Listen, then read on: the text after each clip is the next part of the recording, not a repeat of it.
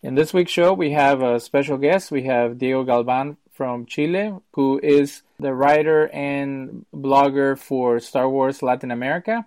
And I know it's a little bit off topic from the things that we usually uh, cover in our show, but I found it interesting that there is a, a, huge following of Star Wars, or like we call it in Spanish, La Guerra de las Galaxias. And for our international audience, we just want to know um, how did you get involved with this? What's your background? And what is it like to to uh, promote Star Wars and their new projects in Latin America? Well, actually, it's my first time creating a blog in WordPress, and actually, I was working in computers in Canada, in Vancouver, but uh, I had to go back to Chile. So while I'm searching for a job, I just realized I could make a new blog about Star Wars, and I'm very fond of Star Wars since I was like six years old and uh, I wanted to create something new, right? So, so I started learning WordPress, and uh, I bought like several books of, about Star Wars and start creating new content and, and encouraging other other blogs, right, to to put post in my website. Okay, so you have uh, contributors. Are they uh, all from Latin America? I've seen that some of the posts are in English. So do you are you part of like a network of different uh, aficionados of Star Wars, or how does it work? No, no. Actually, I just st- started with a friend here in Chile, and uh, no, I'm just I started this blog about four months ago, right? So it's like it's my first time creating a blog, so it's like, sometimes I grab some contents from YouTube and try to expand it with my knowledge or other posts, right, from different sources. Okay, and it's interesting that um, you were six when you became a fan of Star Wars. Uh, we must be around the same age. I'm, I'm about to turn 38, and I know that um, one of the last movies came out in 1980, and that's when I was born. So it took a few years for me to watch them on TV. I never saw them in the theater like some of the older uh, fans. Um, but why Star Wars? Like, um, there's so many topics out there that you could do a website about. What's unique about the Star Wars fr- franchise for you? Oh, oh, it's because I love sci-fi. Uh, I always watch Star Wars, Alien franchise, and Lord of the Rings, but specifically Star Wars because I like space opera. So uh, I don't know. I I just remember like when I was six years old, I watched Star Wars in Spanish, right? Because there were no subtitles in 1980, right? So all the movies were dubbed in Spanish. So after VHS and DVD came and, and started to watch in their original language, and uh, I don't know, I saw for the first time Star Wars in the theaters in 1997 with the special edition. So it's like it was my first time in watching Star Wars and movies, and I always very fond of Darth Vader, Palpatine, and Luke Skywalker and all the characters, right? So it's a very unique story. And how do you feel about the the many versions of the original movies, and then you have the prequels, and now you have cartoons and, and comic books and all these other things?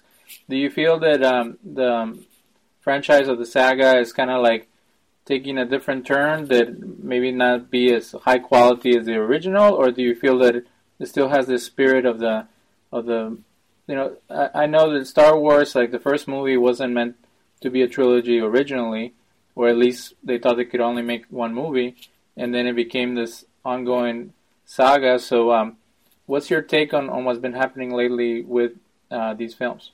Well, actually, Last Jedi was the first Star Wars movie that I didn't like. Actually, I only watched once, so it's like uh, I don't know. It was very hard to for me to connect with the movie characters. I found the movie pretty dumb, right? Especially the story. And I don't know. Since the Force Awakens, I thought that they have plenty of ideas to create a whole new story, but I think it's like a reboot from. There's several parts in Last Jedi which are a mix of The Empire Strikes Back and Return of the Jedi, right? So there was no originality, right? The prequels, the prequels were, weren't the best Star Wars movies, but at least the story was original, right?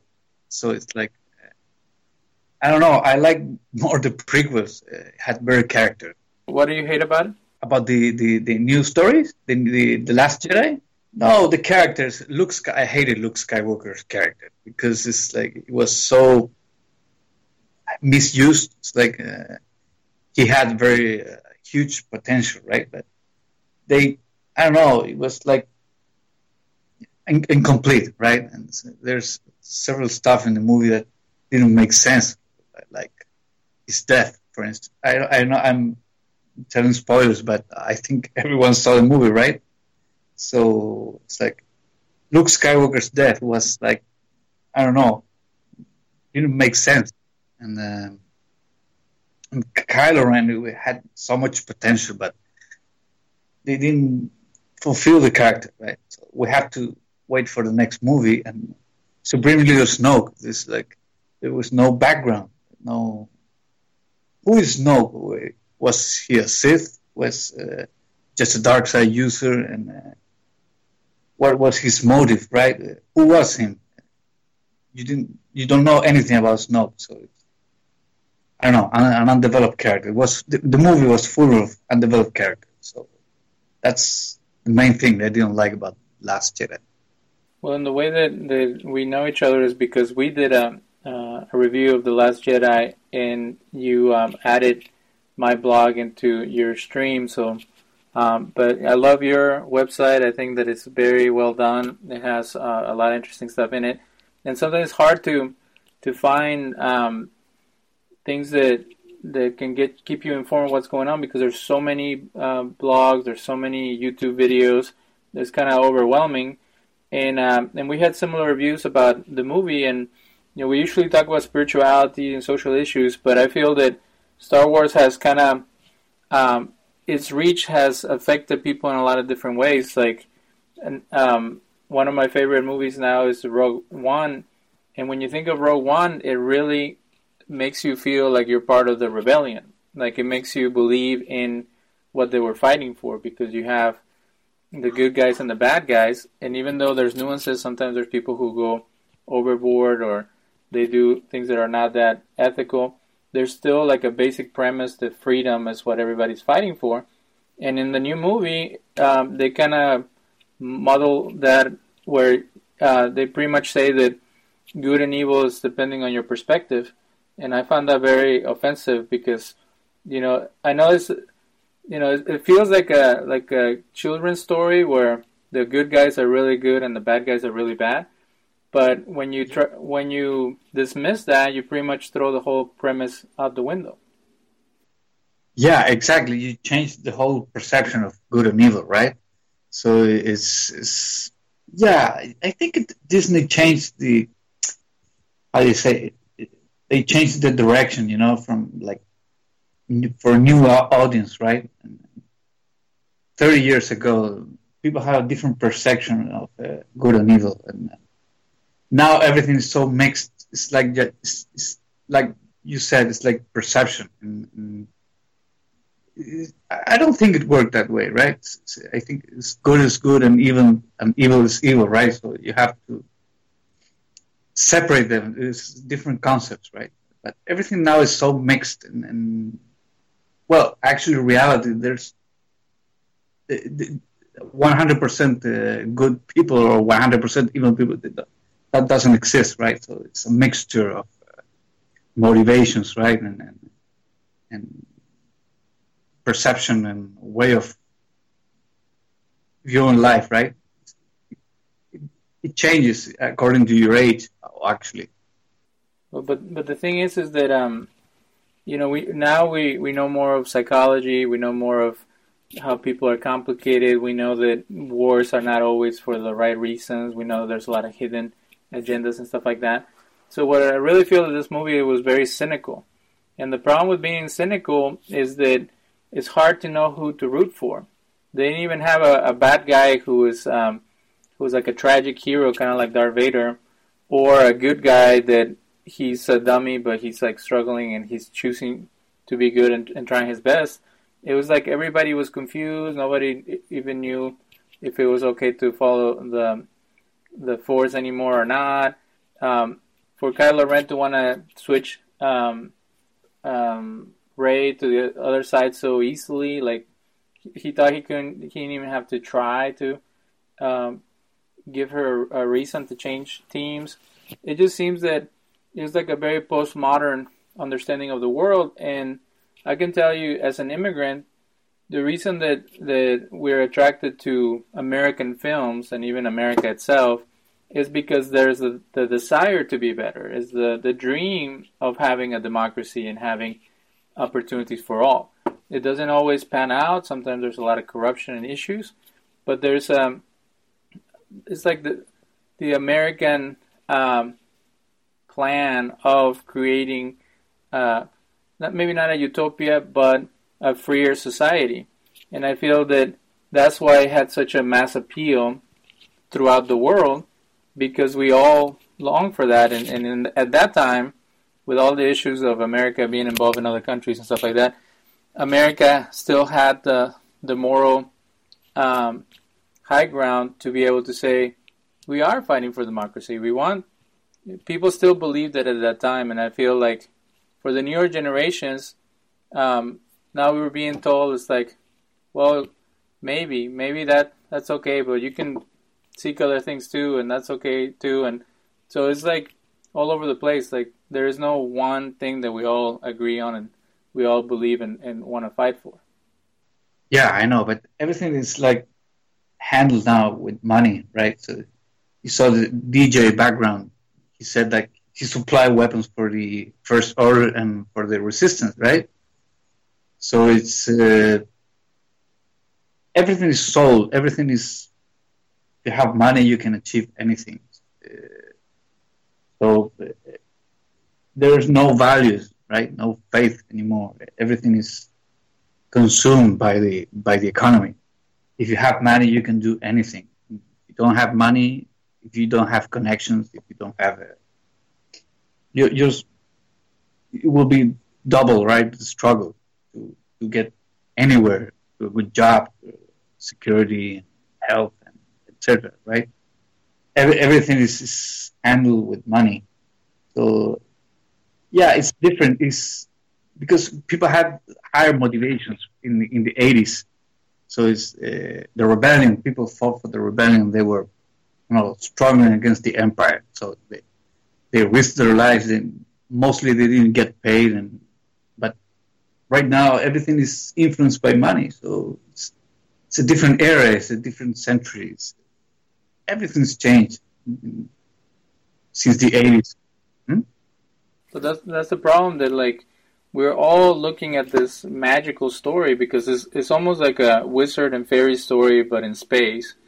And in those type of stories like say lord of the rings uh, they might talk about money, like with the with the dwarfs and the gold or something like that, and and that some characters are motivated for riches, but that's not the the whole thing. And then in I'm a fan of Star Trek as well. In Star Trek, there is no money, and and that's what makes the society so much more at peace and so much more uh, functional. That people are are joining the the Starfleet because they want to explore and they want to help the universe, they're not joining it because they were told that they were going to get a nice contract and be able to send a lot of cash back to their families. So the motivations in these type of um, space operas or um, utopian ideas have always been different. It has never to to make it mundane and too close to real life. It also takes away the the aura of um, of adventure. It makes it more like you know things are messed up in that world like they are in this one. So who wants to watch that? Who wants to watch corrupt governments that are oppressing the people in other countries or in other planets if there's no hope to get out of it? And then the biggest issue for me was that it made the the force something very easily to to manage and manipulate. Before there was a an order of, of knights that had to study and learn the path to get there. Now pretty much anybody can be a Jedi, and I felt also like to democratize the Force, they're also making the Force not be so um, special or something that you fight to get. Like now, everybody can have it. So what's the big deal? Yeah, that's what I didn't understand because s- suddenly Rey, without proper uh, training, right? She, she she could handle all the rocks. She could face Kylo Ren and, uh, and have a knowledge of the Force. Try to remember in the Force Awakens when she was like trapped in in, in, in uh, ah I forgot the name of the planet with the with the weapon of the First Order, like the Death Star, um, the the Star Killer, Star Killer base, right? And she suddenly like start talking to the stormtrooper, and it's like she uses a mind trick, right?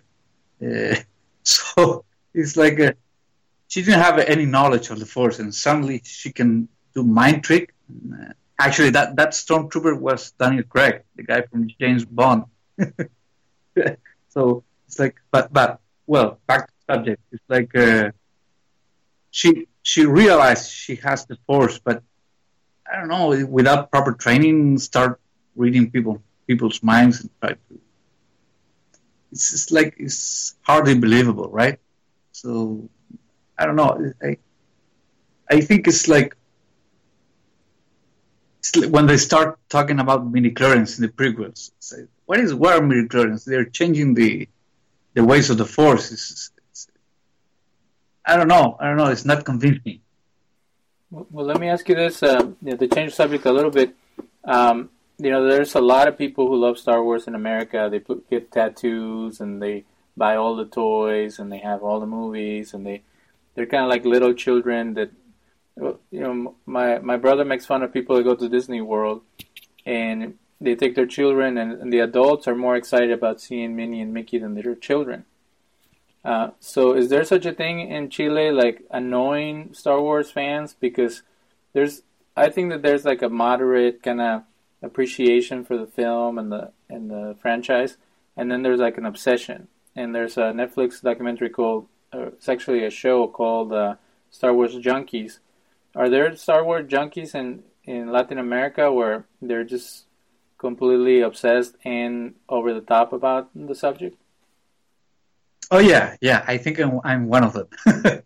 yeah, but mostly people like people were born like in seventies or eighties, maybe the nineties. But I think mostly, yeah, people like in their thirties right now. So, but like younger people, I'm not so sure.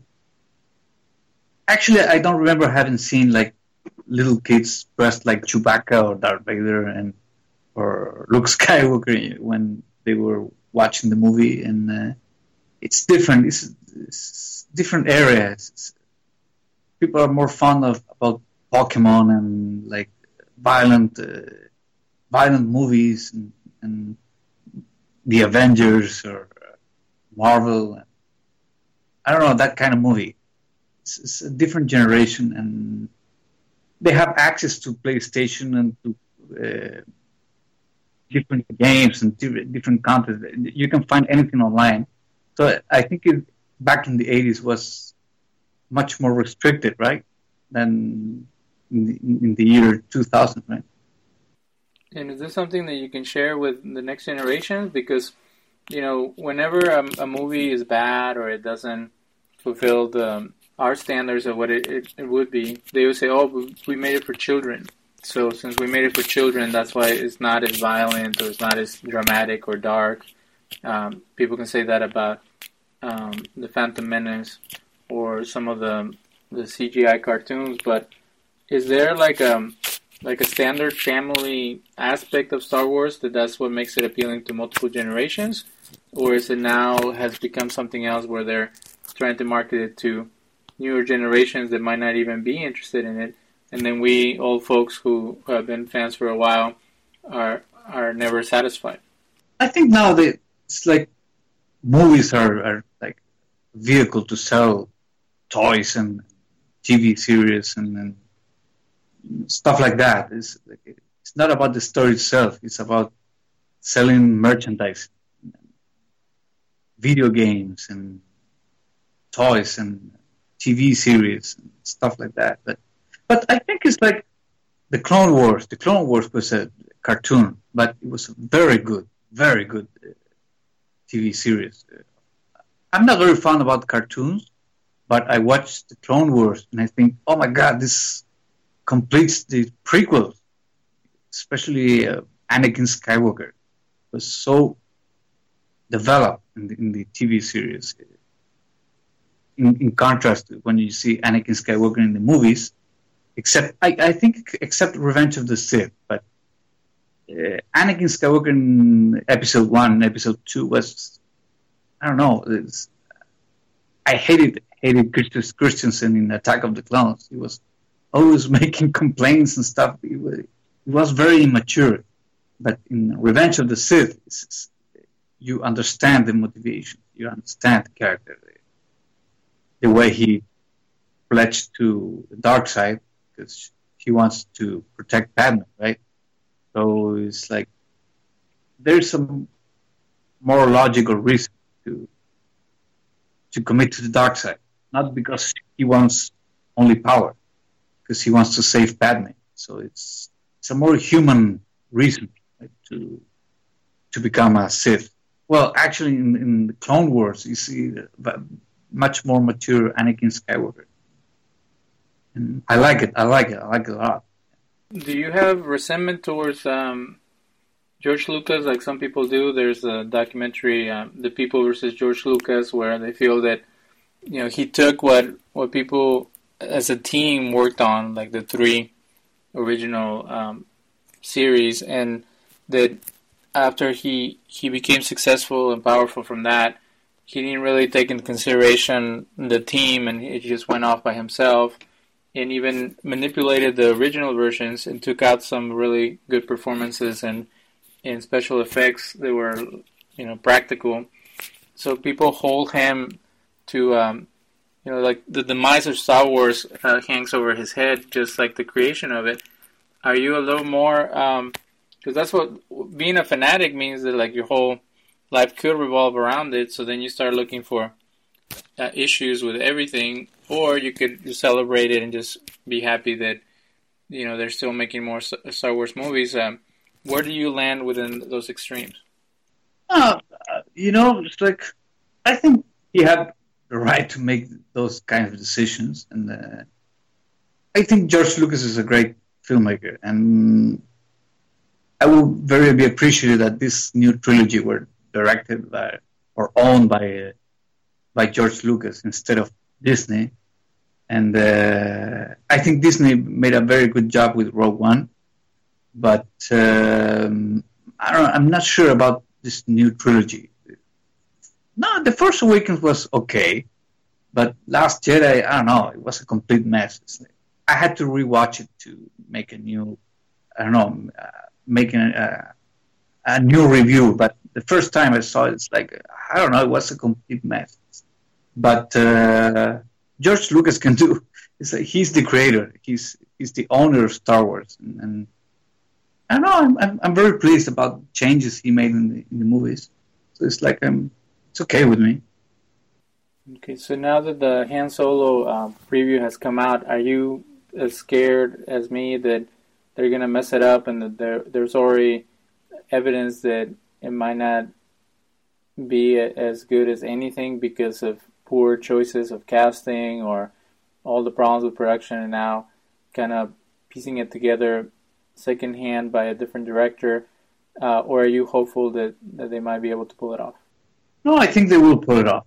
I think it's the spin-off it gives you more freedom to create a new, I don't know, create new characters and and expand the Han Solo personality. Yeah, and it's like I think it will be the casting was good. It's like I have to check this Aldrin I, Alric. I don't. I, am not sure about his last name, but I think he, I, he kind of resembles uh, Han Solo, and uh, I don't know. Kind of like the trailer. I kind of like the trailer, and uh, I don't have much expectations, like just like Rogue One, but um, I think it will be like a like a smugglers smugglers movie, Like, uh, remember Shadows Shadows of the Empire, the video game? I'm a little familiar with it. No, you're not familiar with it? Uh, just a little bit. I'm not a big video game person. Oh, okay, okay. Well, the story was like kind of uh, Han Solo like character, and uh, he's like a smuggler uh, working for the rebellion, and and it's, it's like yeah, yeah, it's, it's, it's like the same story, and, and it's not about the Force. It's about smuggling and I don't know, like the whole Jabba the Hutt and background but also they're going to show uh, Han Solo. Han Solo when when he first started as a, as a pilot, he worked for the Empire. So it's like he joins the Empire, and probably he doesn't like about when they imprison the Wookiees. Uh, probably after Episode Three, the Battle of Kashyyyk. Remember? So that's how he meets with Chewbacca. They create. Uh, friendship, and that's that's when he. I don't know. I think I haven't seen the movie, but that's when he starts to. He decides to walk away from the empire and start uh, working as a smuggler. And uh, I think it's an interesting story, but it will be nothing about with the Force and Jedi and Sith and stuff like that. Probably we're going to see Darth Vader. Who knows? But it will be a whole different story, like Rogue One. And I don't know. I think uh, it will be a pretty good movie. Yeah, I'm not sure about Woody Harrelson though. It's like uh, what kind of character will be. I think he will be like a mentor to Han Solo. Are you are you happy with? It seems now that like the newer movies, or even the ones that are set in the past, that they're casting more of an international uh, cast where you have people from different parts of the world or you know, even Chinese actors that are famous. Um, do you see that as an improvement, or I feel at times where they're they're trying too hard, like they want to please everybody and they want to make everybody feel included, and it kind of um, it it confuses you or it kind of takes away from the experience where where now everybody has a seat at the table when in the original ones they didn't, and people still like it. So why work so hard to try to please everyone? No, I think it's like yeah, probably in the Last Jedi with uh, so many female, uh, female, uh, female bosses, right? The the Vice Admiral Honda, Honda, I think was her name, and there there was Princess Leia and uh, and Rey. Yeah, it's, it's maybe a little, a little bit forced, and also in Rogue One when you see people from I don't know from China, from like there's lots of characters from like Oriental characters, and there was also this Diego Luna, which is from Mexico, right? And uh, uh, yeah, and the main character is it's the first movie I've seen, the first Star Wars movie with a female character. But and no, I think it was. It's different, but uh, it's fine. Fine, I think. Yeah. If the characters have good motivations, if it's well written, and I think that's that's the main reason for the character, right? It's, it is well written and, and, serves the story well. And uh, but if it's forced, it's like uh, if you put, I don't know, for example, a gay character in Star Wars. It's like I don't know. It's like it can be a little bit off with the, with the franchise, but uh, if the character is well written, it serves for the story. It's, it's, fine. So thank you so much for being on the show. Um, this is um, we're venturing off. Uh, we had someone in the previous season who we did a uh, bilingual interview because um, she works in Colombia and she was sharing about the ecoaldeas or what we call here the intentional communities over there and um, sometimes I feel like the show is not international enough or uh, reaching like we have audience on our podcast all over the world, but I, I really want to talk about world issues and things that are affecting people uh, everywhere that, that, we can find them or they're interested in coming on the show. So um, today is light. You know, we're talking about Star Wars and the impact on Latin America and people who are fans, but maybe in the future we can do uh, a little more serious uh, conversation about what's going on in Chile Uh, again, uh, Diego Galvan, thank you for being on the show. We appreciate you uh, being with us. Oh, thank you. Thank you too. Sí, me sorprendió ver que, que hay aficionados de, de, la Guerra de las Galaxias en, en, Latinoamérica. Bueno, sí, yo, bueno, lo que pasa es que yo, yo trabajé en, he trabajado siempre en informática y, y lo que pasa es que tuve una posibilidad de sacar una visa para Canadá y estuve, estuve trabajando hasta, a ver, agosto, septiembre, agosto del año pasado. Y bueno, y después, claro, se me venció la visa, tuve que volver para acá. Bueno, estuve un mes en Estados Unidos también. Y, ahora volví a Chile y ahora estoy buscando trabajo. Y justamente a mí me, me, fascina todo esto de Star Wars. Entonces dije, ¿por qué no hacer un blog? Eh, aprender esto de WordPress y eh, hacer un, un, blog de Star Wars. Y bueno, compré el dominio y empecé a crear la página y, bueno, y a subir contenido y, lo hago todos los días, ¿me entiendes? Como, como, si fuera un, un trabajo. Y, y, me gusta mucho, me gusta mucho y de hecho la verdad es que ah, ha tenido buena recepción, más rápido de lo que yo pensaba, la verdad. Entonces, eh, me, y me gusta hacerlo porque es como un hobby para mí. O sea, no es un trabajo, no es algo como... Así que me ha gustado, me ha gustado. Y de hecho ha tenido, ha tenido muy buena recepción. Nosotros éramos aficionados cuando éramos niños. Ah, yo vivía en Cancún, México. Y recuerdo mi papá comprar, nos compró los, los, ah, los, muñecos, ¿cómo se les llama en español? Los action figures. Sí, lo, claro, las, ay, se volvió la, los, ¿qué, le dicen los monitos?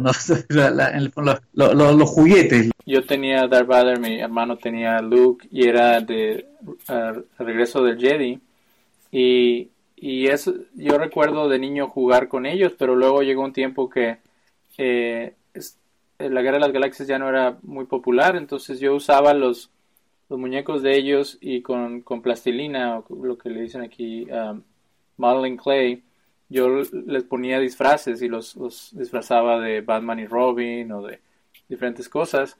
Y con el tiempo me deshice de ellos y cuando me mudé a Estados Unidos, ah, realmente nos tuvimos que deshacer de todo lo que teníamos en México. Vinimos uh, ya muy apenas, uh, mi papá se hizo ciudadano y nos trajo.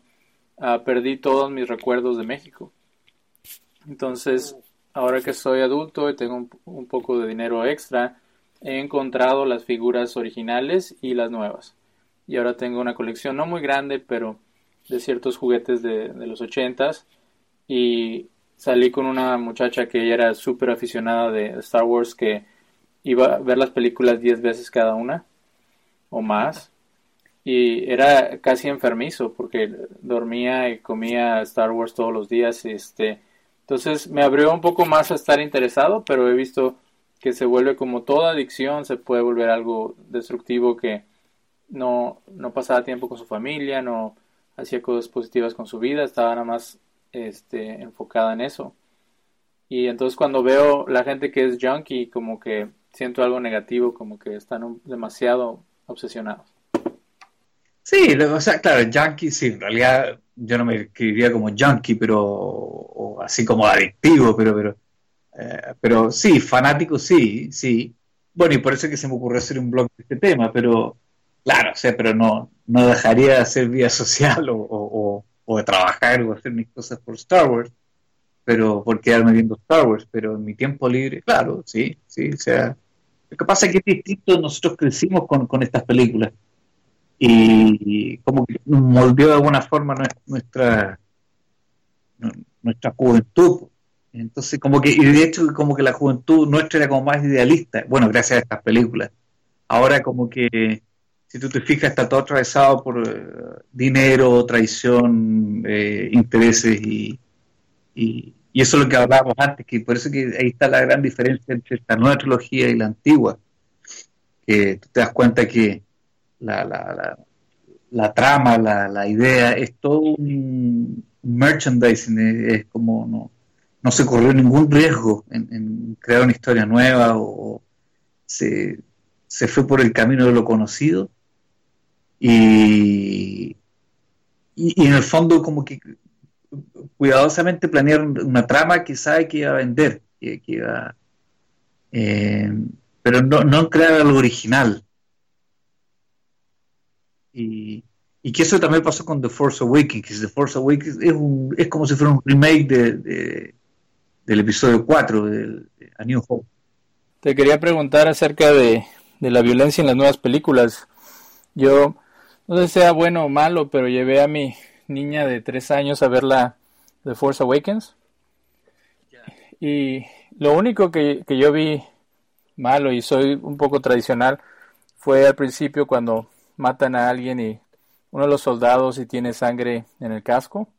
Sí, el eh, Finn, Finn, claro, cuando era todavía un Stormtrooper y, pum, y le pone la cara con, con, el, la, con la mano sangrentada. Entonces en esa parte yo le cubrí los ojos a mi niña y yo recuerdo que mi papá me llevó a ver Rambo cuando yo tenía tres años, me llevó a ver Gremlins cuando tenía cinco y él pensaba que no tenía nada de malo ver violencia y Gremlins es muy violento y Rambo mucho más. Pero yo, yo no tuve ningún trauma, ninguna este problema uh, con ese tipo de, de películas.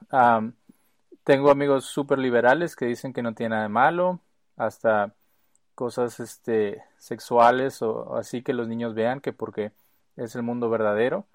Entonces, uh, por eso te preguntaba que realmente la nueva generación que podría estar interesado en la guerra de las galaxias será a lo mejor no demasiado, no suficientemente violento para ellos o suficientemente sexy o provocador, porque ahora todo ha sido hecho eh, en una forma exagerada. A las caricaturas, todo lo que sale es este demasiado intenso. Entonces a lo mejor las películas de la Guerra de las Galaxias son demasiado lentas y yo recuerdo las películas de los ochentas eran lentas porque tardaban en desarrollar los personajes y hacerte sentir que estabas en ese planeta o en ese lugar. Ahora todo es explosiones y brincar de una escena a otra. Ah, entonces, a lo mejor lo que está sucediendo es que traducir ese tipo de drama a los tiempos modernos no está funcionando. ¿Tú qué piensas? Claro. Sí, yo pienso que lo que pasa es que se ha privilegiado más la forma que el fondo. Entonces, en las películas nuevas. Y claro, en el fondo mucho efecto especial y mucho poca sustancia de, en fondo de trama, no, no, hay, no hay un desarrollo de, la, de, trama acorde al, para dar una sensación como más de realidad, ¿me entiendes? De, es todo rápido, es todo, y múltiples tramas al mismo tiempo, y muchos personajes, entonces eso como que confunde. Pero yo creo que es una moda, yo creo que es una moda, pero, pero fíjate que no, no, no sé cuánto más irá a durar eso. Yo creo que mucha gente se cansa y critica eso, inclusive gente joven. ¿eh? Yo creo que por eso que muchas Star Wars de las antiguas siguen teniendo el arrastre, la, la, la taquilla que, que, tuvieron en su época, porque está muy bien hecha y, hay un contraste, aunque claro, ya los efectos especiales estén un poco más dated, como, eh, como más atrasados según la tecnología que hay ahora. Pero fíjate que, que Rogue One, por ejemplo, Rogue One es, una película que está basada totalmente en la trama y la forma de, de, las antiguas, digamos. Y fue una película que fue un exitazo. Si te fijas, Rogue One eh, copia todo, los, peinados, los efectos especiales, las naves, la, trama, todo, las motivaciones, todo es, más parecido a las películas antiguas y fue un exitazo. Entonces, yo creo que depende, depende del público. No, todo el público eh, atesora estas películas nuevas como si fueran las mejores. Y eso es una de las, de las quejas que yo tengo de, el último Jedi es que efectos prácticos contra los efectos especiales. Hay un punto en la película donde están las naves ah, peleando con la nueva orden y se ven muy falsas digitales. Ah, en las precuelas hay eso, pero eh, como en esta película se ve todo como gris y muy oscuro, entonces no tiene uh, lo flashy que tenían las precuelas y, están tratando de ser este un poco más dramáticos y un poco más oscuros, pero se ve falso. Entonces, um, Rogue One lo que lo hizo interesante es que parece que usaron mucho más eh, efectos prácticos, por lo mismo de que se pareciera a las originales. Y lo CGI es mínimo, que es, es como siendo artista, yo sé que la computadora es una un tipo de de tool o, sería una herramienta, pero no lo es todo. Y hay lugares en la en el último Jedi que parece que no sabes si la princesa Lea es de verdad o es por computadora y, y todo se ve muy muy este falso hasta artificial. Sí, mira, la verdad que no me fijé tanto ese detalle, la verdad porque como que hubo otras cosas que que me molestaron más, que fue lo de la trama. Pero con respecto a las precuelas, ¿sabes lo que me gustó de las precuelas? Mucho más que estas nuevas, que eh, es completamente original. Y los personajes de, las antiguas, Obi-Wan Kenobi, bueno, Palpatine, Palpatine es, Darth Sidious, es, para mí el número uno, el favorito de las precuelas. Y encuentro que estuvo muy muy bien hecho la, la, la esta cosa que Palpatine eh, creó la guerra por el lado de la rebelión y por el lado de la de la de la de de la confederación esta de, los separatistas. Y que en el fondo hay muchas cosas como que sé por cuando Dooku tú nunca cuando el, Palpatine le dice como mátalo tú no sabes si cuando Dooku sabía si Palpatine era Darth Sidious o no, cómo los Jedi no se dieron cuenta que era un Sith, eh, cómo manipuló todo el Senado, cómo, cómo hay muchas cosas con mucha trama, mucha, mucha cosa sutil que, que, me gustó. Y de hecho como trama la encontré mucho más mucho más eh, complicada, más, más, más, más, más, mejor hecha que en estas nuevas. En estas nuevas no corrieron ningún riesgo, como que hicieron un, como te un remake y, mezclaron cosas, por ejemplo, en The Last Jedi pusieron estos, estos, como los AT&T en vez de colocarlo al principio de la película lo colocaron al final. Y esta pelea de Kylo Ren con, con Rey y que estaba Snoke cuando muere Snoke esto es un remake del de Return of the Jedi ¿me entiendes? mezclaron cosas de las películas pero como que no, no, per se la película no, no, no, no tiene vida propia, no, trataron de ser estos pequeños como, cliffhangers, que estas como pequeñas efectos sorpresas, pero en el fondo la película es, no sé, no, no, no, le faltó sustancia, le faltó, trata de ser impredecible, pero no lo es, como que le, no sé. Luke Skywalker también totalmente mal utilizado. Lo único que hace es quejarse toda la película y, y esta escena, como esta reflexión que le hace, no, no reflexión, como cuando él pelea con Kylo Ren, y después de, de, de, un momento a otro tú no sabes por qué él se muere, y queda ahí, pasa a ser uno más de la fuerza. Pero no te explicas nada, es como que queda todo en el aire. Bueno, y te hago una pregunta más, este, más basada en, la realidad, este, ¿tú piensas que a lo mejor la razón que, que muchos nosotros uh, jóvenes y, hasta hombres, la razón que nos interesan estas aventuras espaciales es porque vemos uh, limitación en la vida cotidiana. Uh, no sé cómo estén las cosas políticamente en tu país, pero aquí es un desastre. Y yo sé que George Lucas estuvo um, criticando el gobierno americano durante las precuelas y, usa términos como, um, no sé si usó um, uh, o en, ¿cómo es? algo que usaron en Irak, que, el George Bush usó un término para Irak, uh, lo usan en la película, o también lo usaron en, uh, en Avatar.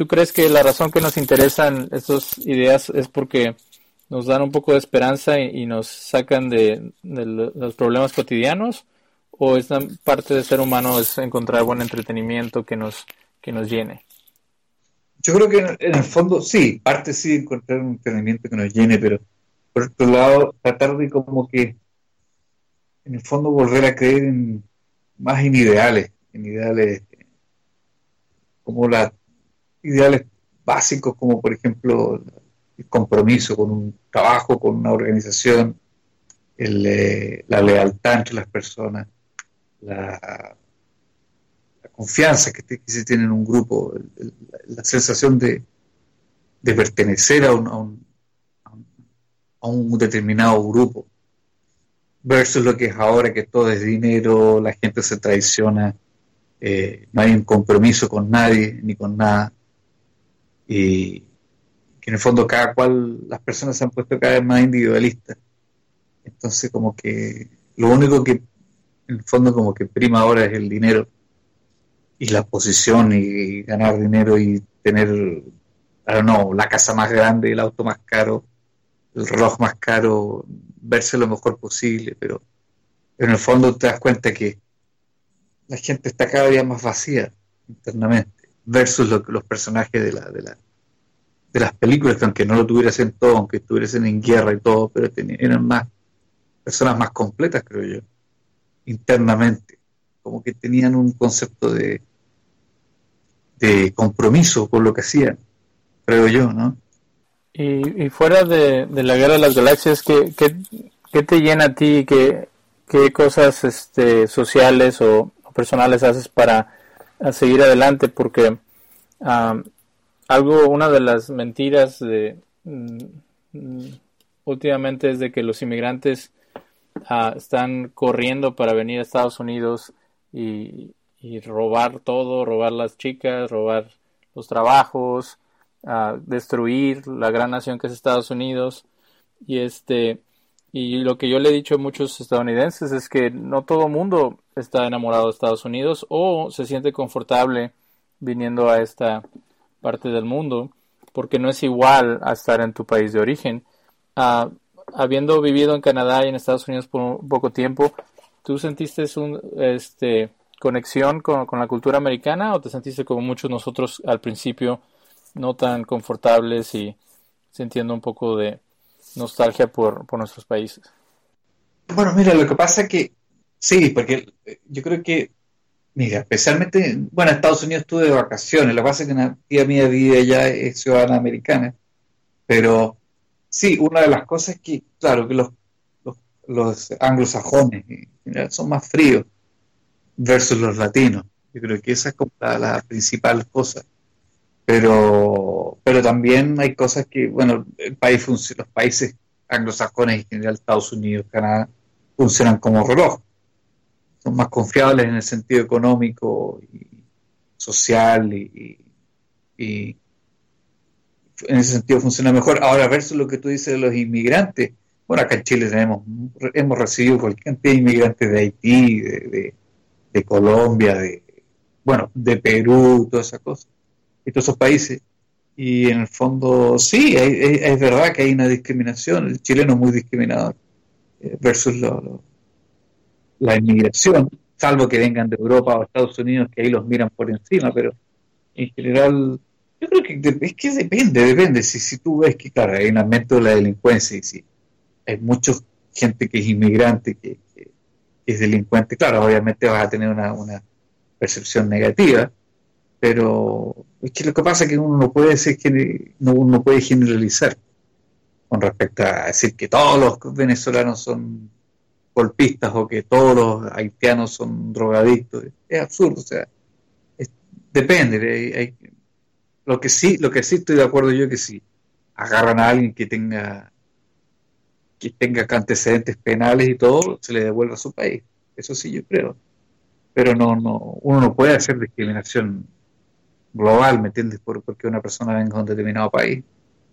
Pero de nuevo, ¿qué, es lo que hace que la, guerra de las galaxias y las diferentes formas ah, que ha sido creado en películas, uh, caricaturas, ah, programas de, de videojuegos, ¿Qué hace eso tan especial y tan particular? ¿Por qué no estar interesado en... Uh, a lo mejor también estás interesado en literatura, en artes visuales, otro tipo de entretenimiento? Bueno, entretenimiento sí, bueno, vida social con mis amigos, eh, bueno, el hecho de la, misma informática, ir al cine, y, bueno, hacer deporte también. En el fondo tratar de, de, tener eh, de tener hobbies más que nada. pero sí, me gusta hacer mucha vida social, bueno, especialmente que aquí estamos en verano, en verano sale harto, y harto deporte y, y bueno, aprender cosas nuevas de informática y ver películas, ver cine. Siempre he sido muy sci-fi, me ha gustado mucho la ciencia ficción. Entonces siempre estoy viendo las, las nuevas, las Aliens o de Lord of the Rings. Y en general, pero películas veo de todo en realidad. Sí, más que nada. Esos son como mis hobbies. La razón que pregunto eso es porque hay muchos podcasts y canales de YouTube que se la pasan criticando películas y criticando proyectos cinematográficos o, caricaturas o lo que sea. Y yo siendo pintor y, habiendo hecho ah, artes visuales, ah, veo que es fácil ah, juzgar el producto que alguien hace en filme, en arte, en cualquier forma así, pero es muy difícil hacerlo tú mismo. Y para es como los críticos de, arte. Ah, la mayoría de ellos nunca han agarrado un pincel y tratado de pintar algo. Entonces qué es lo que hace que los fans tengan la capacidad de poder ah, juzgar algo como bueno o malo si ellos a lo mejor no han tenido la oportunidad de tratar de hacer una película o de trabajar en un equipo de film porque es un proyecto muy, muy difícil y ah, para mí tener conocimiento de, del teatro, de cómo son los actores, de cómo las historias son desarrolladas, es parte de, poder asesorar a una obra de arte como es una, una película, un largometraje. Ah, ¿Tú ves algo de eso en, en, en tu comunidad, de que a lo mejor la gente necesita educarse un poco más o tratar de ellos buscar sus propios proyectos y a lo mejor usando a, la Guerra de las Galaxias como inspiración para que ellos traten de hacer algo que también este tenga impacto en la sociedad. Sí, lo que pasa es que, bueno, Chile es un país que es pobre en ese sentido de para, hay una industria cinematográfica acá, acá qué sé yo, pero pero claro, comparado con, Estados Unidos, con otros países que tienen un presupuesto mucho más grande. Pero sí, hay, hay, hay, hay, hay cine acá en Chile y está como de a poco abriéndose. Ahora, con respecto a la gente que critica, yo creo que hay mucha gente que, en el fondo, es un poquito de frustración, ¿eh? de haber, eh, de, de, de, no poder o de no tener las capacidades de crear algo, especialmente ahora que está todo escrito entonces es mucho más fácil sentarse a criticar y, en vez de, tratar de crear algo nuevo. Por último, que sea un guion. Pero, la gente es más cómodo sentarse y criticar desde un computador y crear un video en YouTube o hacer una crítica escrita que tratar de conseguir un, financiamiento y tratar de filmar algo y crear algo propio, right?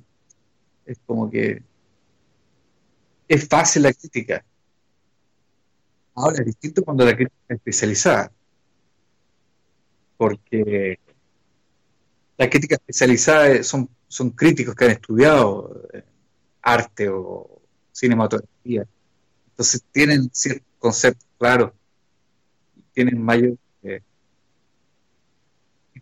de cómo poder hacer una buena crítica.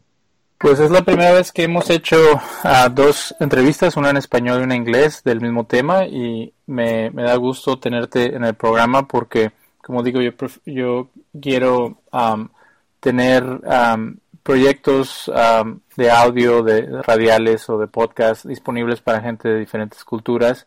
Y hay algo más este por falta de términos sabroso de poder hablar tu, tu propio idioma a hablar el inglés y cuando tuvimos la muchacha de, de Colombia yo le decía que hay ciertas expresiones, hay ciertas uh, formas de, de, decir las cosas en español que, que es diferente al inglés Y los dos idiomas tienen cosas bonitas y que se pueden apreciar, pero el español para la gente que, que fue criada en él uh, te sientes más confortable. Te damos las gracias por estar en nuestro programa. En tu website tienes la habilidad de poder ver uh, qué tipo de gente o de qué países son los que te siguen. Y cuando dices que has tenido uh, muy buena recepción, ¿qué es lo que tú has podido averiguar con esa información? Bueno, más que nada, por ejemplo, saber si, si la procedencia, el idioma. Pero, por ejemplo, mira, acá lo que estoy viendo hay mucha gente de Estados Unidos. De hecho, por ejemplo, de las visitas que dice 79, por ejemplo, 40 son de Estados Unidos,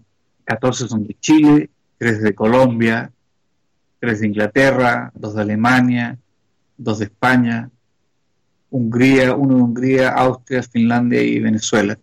La, mayoría del público parece ser de, habla inglesa, por lo que veo. Entonces, entonces, por eso es que ahí, en base a eso, yo me enseño que es bueno poder hacer contenido en ambos idiomas, en inglés y en, y en español. Entonces, eh, me parece interesante, me parece interesante y, y, bueno, porque en el fondo quiere decir que hay gente que, bueno, acá en Chile hay mucha gente que habla inglés, que entiende inglés, entonces se hace un contenido mayoritariamente anglosajón, la gente aquí se las arregla y, fondo entiende que hay mucha cultura yankee en Chile, entonces eh, la gente está mucho más informada del idioma que viceversa, ¿verdad? Que en Estados Unidos.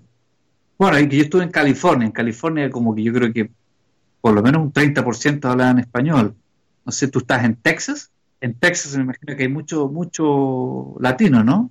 La razón que soy escéptico es porque a mucha gente lo perdió porque en los tiempos... Um, pasados había mucha discriminación y los, los mexicoamericanos tenían miedo a hablar español y ser maltratados, entonces no les enseñaron español a sus hijos. En California es diferente porque la población es mucho más grande y era uno de las, los estados de, del México colonial más uh, poderoso, entonces lo, los, los hispanos allá tienen mucho, mucho tiempo siendo gobernantes, siendo este, líderes de, de ese usualmente nos pintan como puros pandilleros o lo que le dicen aquí gangueros, pero en realidad los, los latinos uh, descendientes españoles uh, y mestizos eran la mayoría de la población. Uh, entonces todas las ciudades tienen nombres en español y cuando dicen no que estamos en Estados Unidos habla inglés, ellos están hablando español cuando dicen voy a ir a Los Ángeles, voy a ir a San Francisco, voy a ir a... Entonces somos como ignorados la gente bilingüe y poco a poco están abriendo un poco más, pero hay mucho miedo de que como la población latina es más, está creciendo más, que nos vamos a apoderar de todo el país. Y realmente la población latina no existe porque estamos muy divididos y, y hay mucho conflicto entre los diferentes tipos de gente de Latinoamérica. Entonces, cuando dicen vamos a poner un candidato que los latinos van a apoyar, no quiere decir nada porque hay latinos de todo tipo y de todas razas y de todo tipo de mentalidad. Entonces es, algo complicado uh, vivir en este país, pero ha sido interesante para mí reconectar con, con, la cultura hispana porque para mí asimilación era la única forma de sobrevivir en Estados Unidos y perdí años de, no estar involucrado con los, con los hispanoparlantes. Entonces ahora este es algo uh, bonito poder reconectar